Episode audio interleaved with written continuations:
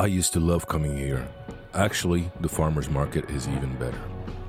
Outside scents from all the fruits and vegetables, the fragrance of the spices and pots from God knows where to put in recipes that I probably will never taste. All of these cooking discoveries, these cultures with their own food. If there's one thing that we all have in common, it's our love for food. Except for these geeks that want to drink Soylent. It seems that a scientist made up a gray liquid close to oatmeal, but liquid. It made a killing in Silicon Valley. Fucking robots. Trying to put technology into life. It'll backfire for sure. They probably have diarrhea with that shit.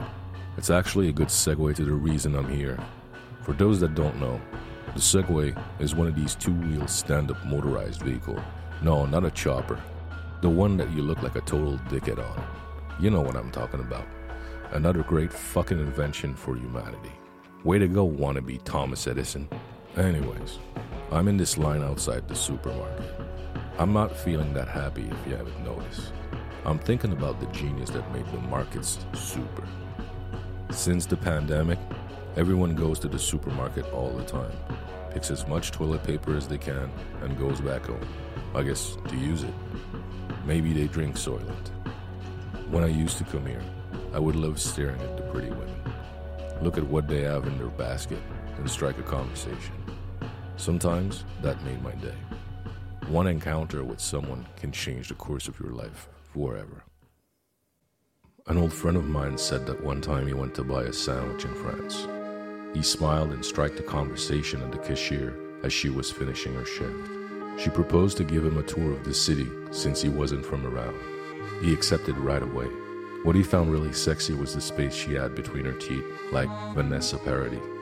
No thanks to braces and orthodontics, this type of sexiness is lost into uniformity.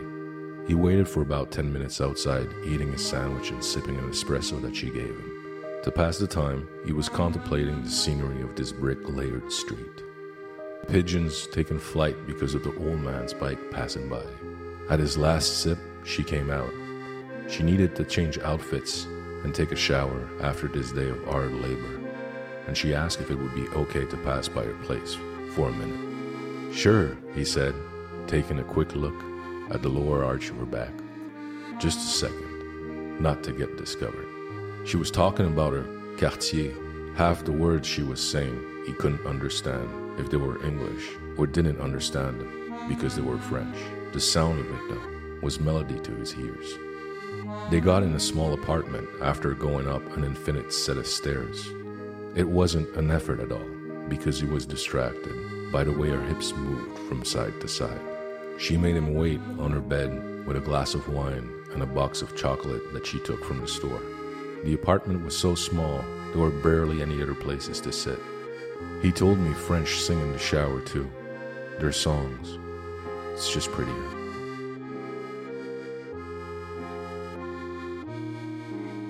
He told her she smelled nice.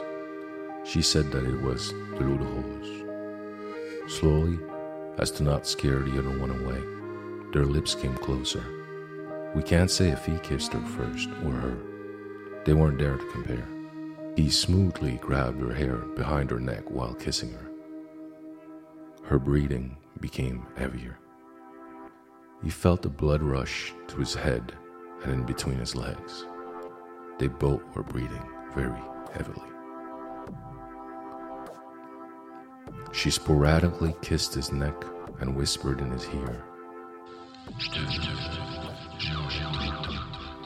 He didn't understand the words, but he definitely knew what they meant. He continued kissing her neck while unbuttoning her white blouse. Her body was still warm and wet from the shower. Her breasts were magnificent and perky. Before he had too much of a look at them, she pushed him onto the bed. He took his shirt off.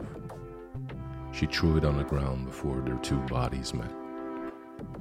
The heat they were generating fogged the window of her studio.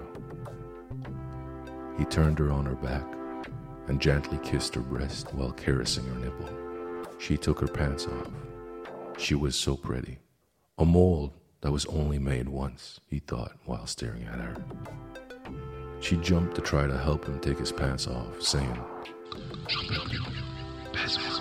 Now he understood French. He took his pants off while she got a condom. She wanted him inside her. He penetrated her slowly. They sighed in pleasure in unison. The noisy bed's rhythm was going faster and faster. They were both staring at each other in the eyes. She was squeezing his arm so hard that he would have marks for a few weeks. The springs were doing a concerto mixed with the screams of delight of our two lovers. Closer, closer, faster, closer, closer, faster. And they came together while the pigeons were witnessing the scene from a fogged window. He would not see the city, the Eiffel Tower, the Louvre, or the catacombs, but it was worth it.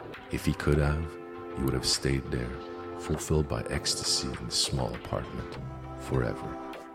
And that's what he did. He came back, but just to pack, gave his belongings, and I haven't seen him since. One encounter can change your life forever. And here I am in line to pay at the supermarket. The masked cashier tells me she's finishing her shift. She tells me not to worry, that I can use the automatic register.